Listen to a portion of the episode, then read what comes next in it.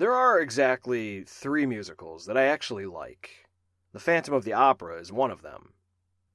As my wife is very used to by now, when autumn rolls around, I start playing the Phantom's ominous music.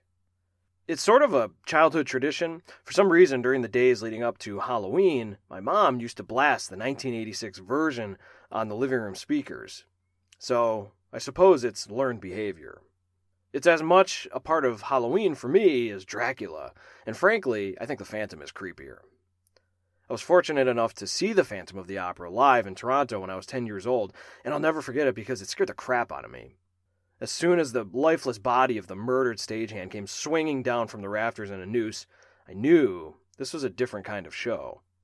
So, for this Halloween season, my favorite season of the year, by the way, I wondered if perhaps I could do an almost episode on the inspiration behind the novel. I've always heard that the author claimed it was based on a true story, but I never actually looked into it. I was pleasantly surprised with what I found. Hopefully, you will be too.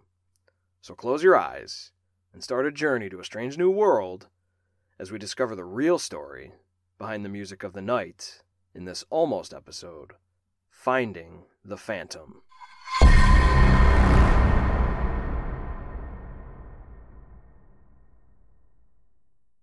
The opera ghost really existed.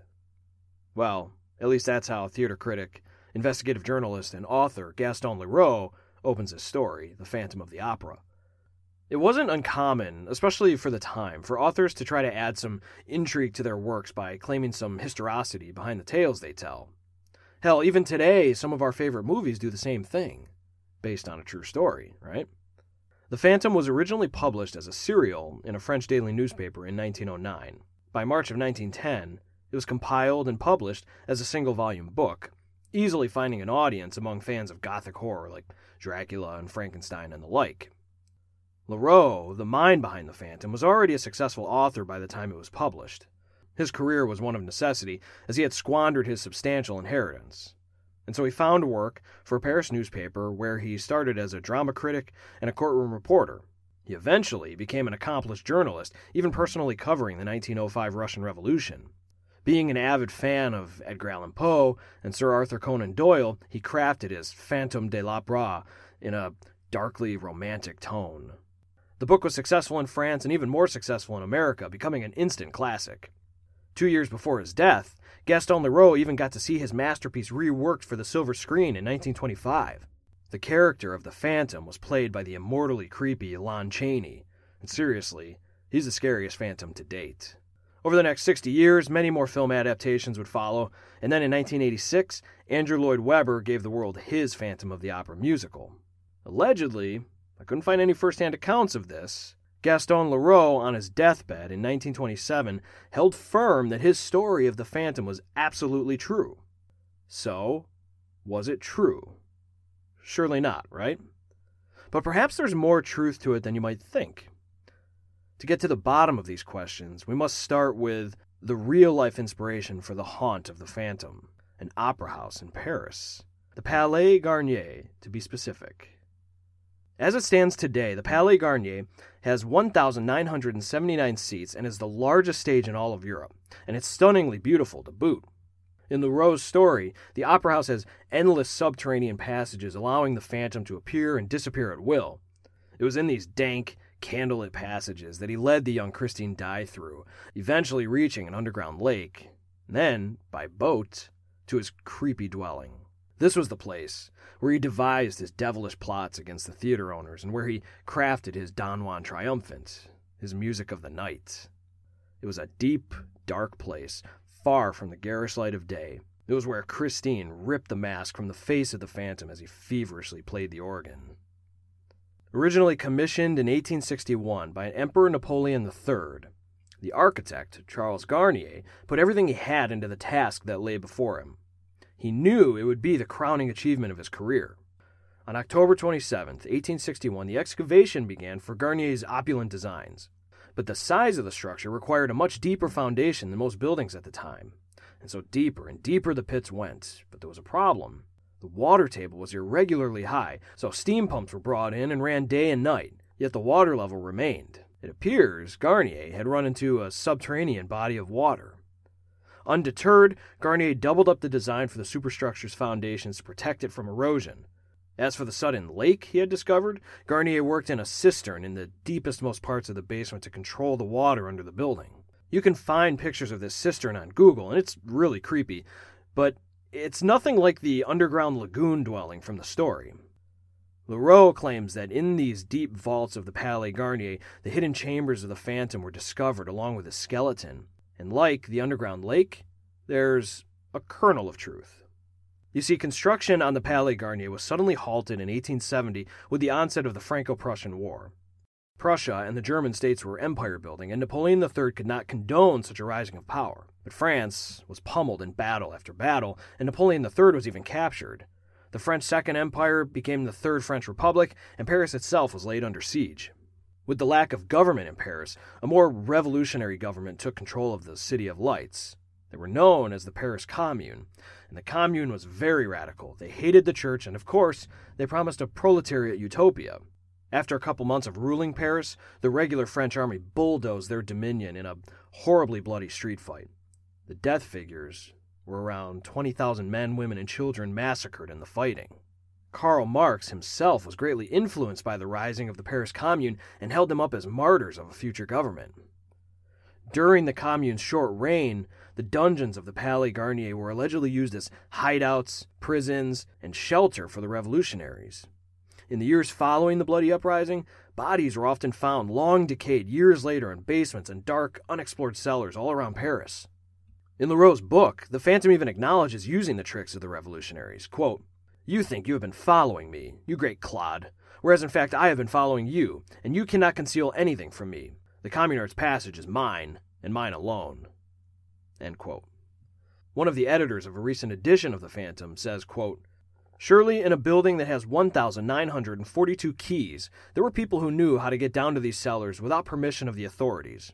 Perhaps there were even those who made these undergrounds their regular haunt. However, there is no evidence that any skeleton was recovered at the Opera House. By 1874, things had settled down, and the Third Republic barely decided to keep Garnier on as the architect. The Grand Theater was officially inaugurated on January 5, 1875, European royalty attended the spectacle. And as one approaches the opera house, they would first be struck by the grand columns and arches capped with two golden figures piercing the sky. One is poetry, the other harmony. Crowning above them both is Apollo. The interior is a spectacular grandeur, winding corridors and grand staircases and multiple landings and velvet and gold leaf covering everything. No matter where one stands, they could not escape the gaze of some cherubim or nymph. The grand foyer is crowned with exquisite paintings, and the grand staircase of red and green marble diverges into two flights.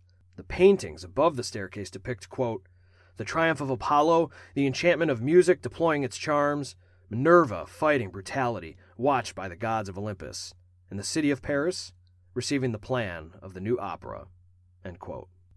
Every detail of the opera house was of deep significance to Garnier. On the inauguration night, there the proud architect stood atop his staircase, welcoming his guests. But of all the ornamentals of the Palais Garnier, the most infamous is the chandelier. The seven ton bronze and crystal masterpiece was designed personally by Garnier. Of this crowning jewel, Garnier said, quote, what else could fill the theater with such joyous life? What else could offer the variety of forms that we have in the patterns of the flames, in these groups and tiers of points of light, these wild hues of gold flecked with bright spots, and these crystalline highlights? But Phantom fans know the fate of the chandelier. According to Leroux's story, the Phantom was able to let it fall upon the audience in a fit of vengeance, killing a concierge of the theater. But Leroux isn't telling the accurate story. The chandelier was held up by massive counterweights, metal discs suspended above the ceiling. On May 20th, 1896, at 8:57 p.m., a short circuit in the wiring melted the cables holding the counterweights, and the metal discs began smashing through the ceiling, raining dead weight upon the people below. Many were injured, but one woman was completely crushed, smashed into a pulp, leaving her daughter in a state of shock wandering the theater splattered with blood. Turns out Gaston Leroux had inspiration for his main characters too, and he didn't exactly change their names to protect the innocent. It seems the coquette Christine Daae was actually based on a young opera singer named Christine Nilsson. Both the real and fictional Christine were Swedish, both had poor fathers, both left their homes and were taken in by a benefactor, both made their way to Paris, although the real Christine never performed at the Palais Garnier. But she was present for a deadly theatrical disaster. Inclined to retire from the stage, Christine was to give a farewell concert from the Grand Hotel in Stockholm. 50,000 people turned out to hear this angel of music. But a panic ensued from a rumor that some nearby scaffolding was collapsing, and a stampede ensued, trampling 19 people to death. But what about the titular character? What about the Phantom? Well, there exists a rumor, and it's nothing more than a rumor, that one of Garnier's own subcontractors was an individual named Eric Vachon, and he was said to be horribly disfigured by some terrible disease. He asked Garnier if he could build an apartment for himself in the foundations of the theater. Garnier obviously refused, and Eric went missing, never to be heard from again. Many have even hypothesized that if such an Eric did exist, he likely suffered from a form of porphyria, a skin disease that, in extreme cases, can leave the sufferer vulnerable to sunlight. The skin scars and stretches over the orifices of the face, tightening and leaving the unfortunate person with a skull like visage. If indeed our Eric had such a condition, it's no wonder he would seek accommodations away from the cold, unfeeling light. All of these things together prove little more than that Gaston Leroux had, with his exposure to news of the day and the opera, a lot of good material to pull from to craft such an epic, dark, and deadly romance. But it takes more than just good plot elements to craft a story, proven as timeless as The Phantom. A quick reflection of the story reveals, beyond the obvious gothic horror elements, a meta story. The building, the Palais Garnier, lends itself to so much in the way of metaphor. The deep, dark cellars plunging into the deep prisons of one's mind, but also the archetypal inspirations Persephone and Pluto, Dante and Beauty and the Beast and The Princess and the Frog, and pretty much all of Victor Hugo, especially The Man Who Laughs, which was also the inspiration for Joker of the Batman comics, by the way. And also, Victor Hugo's Hunchback of Notre Dame, the main character of that story wasn't human. It was the cathedral itself. The building was the main character. And buildings are dripping with metaphor. And then there's the musical in the story itself. If you know anything about Faust and Mephistopheles, then you know the analogies. Diving into the underworld to find your love, only to fail. The power of drawing upon archetypal stories is timeless, and when combined with real events in the headlines, it's a work that tugs on the human soul in a way few contemporary tales do. It's the definition of art, is it not? Nonetheless, many fans, and I say that with a PH, not an F, still hold that Gaston Leroux's deathbed insistence proves the truthfulness of his tale. The empirical evidence proves some of the events actually did occur, just not in the way he said they did. Although, I must admit, when I listen to Andrew Lloyd Webber's masterful musical, or read the timeless words of Leroux, I do wonder if the Phantom did once exist. But that may only be inside my mind.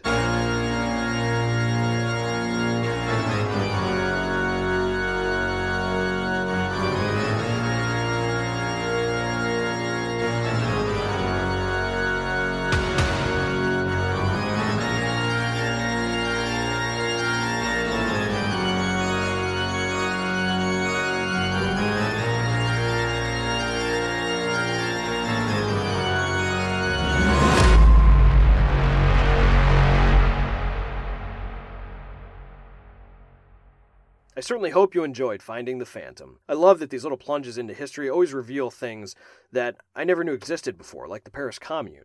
If you feel this show is worth at least a dollar, your dollar would be very much appreciated. The patrons of the show help me offset the cost of production and research material. To become a patron, you can head over to patreon.com slash written in blood history. Another way to help out the show is to leave me a rating or review wherever you listen. This podcast is part of the Evergreen Podcast Network. For an awesome selection of more great podcasts, go check out evergreenpodcast.com.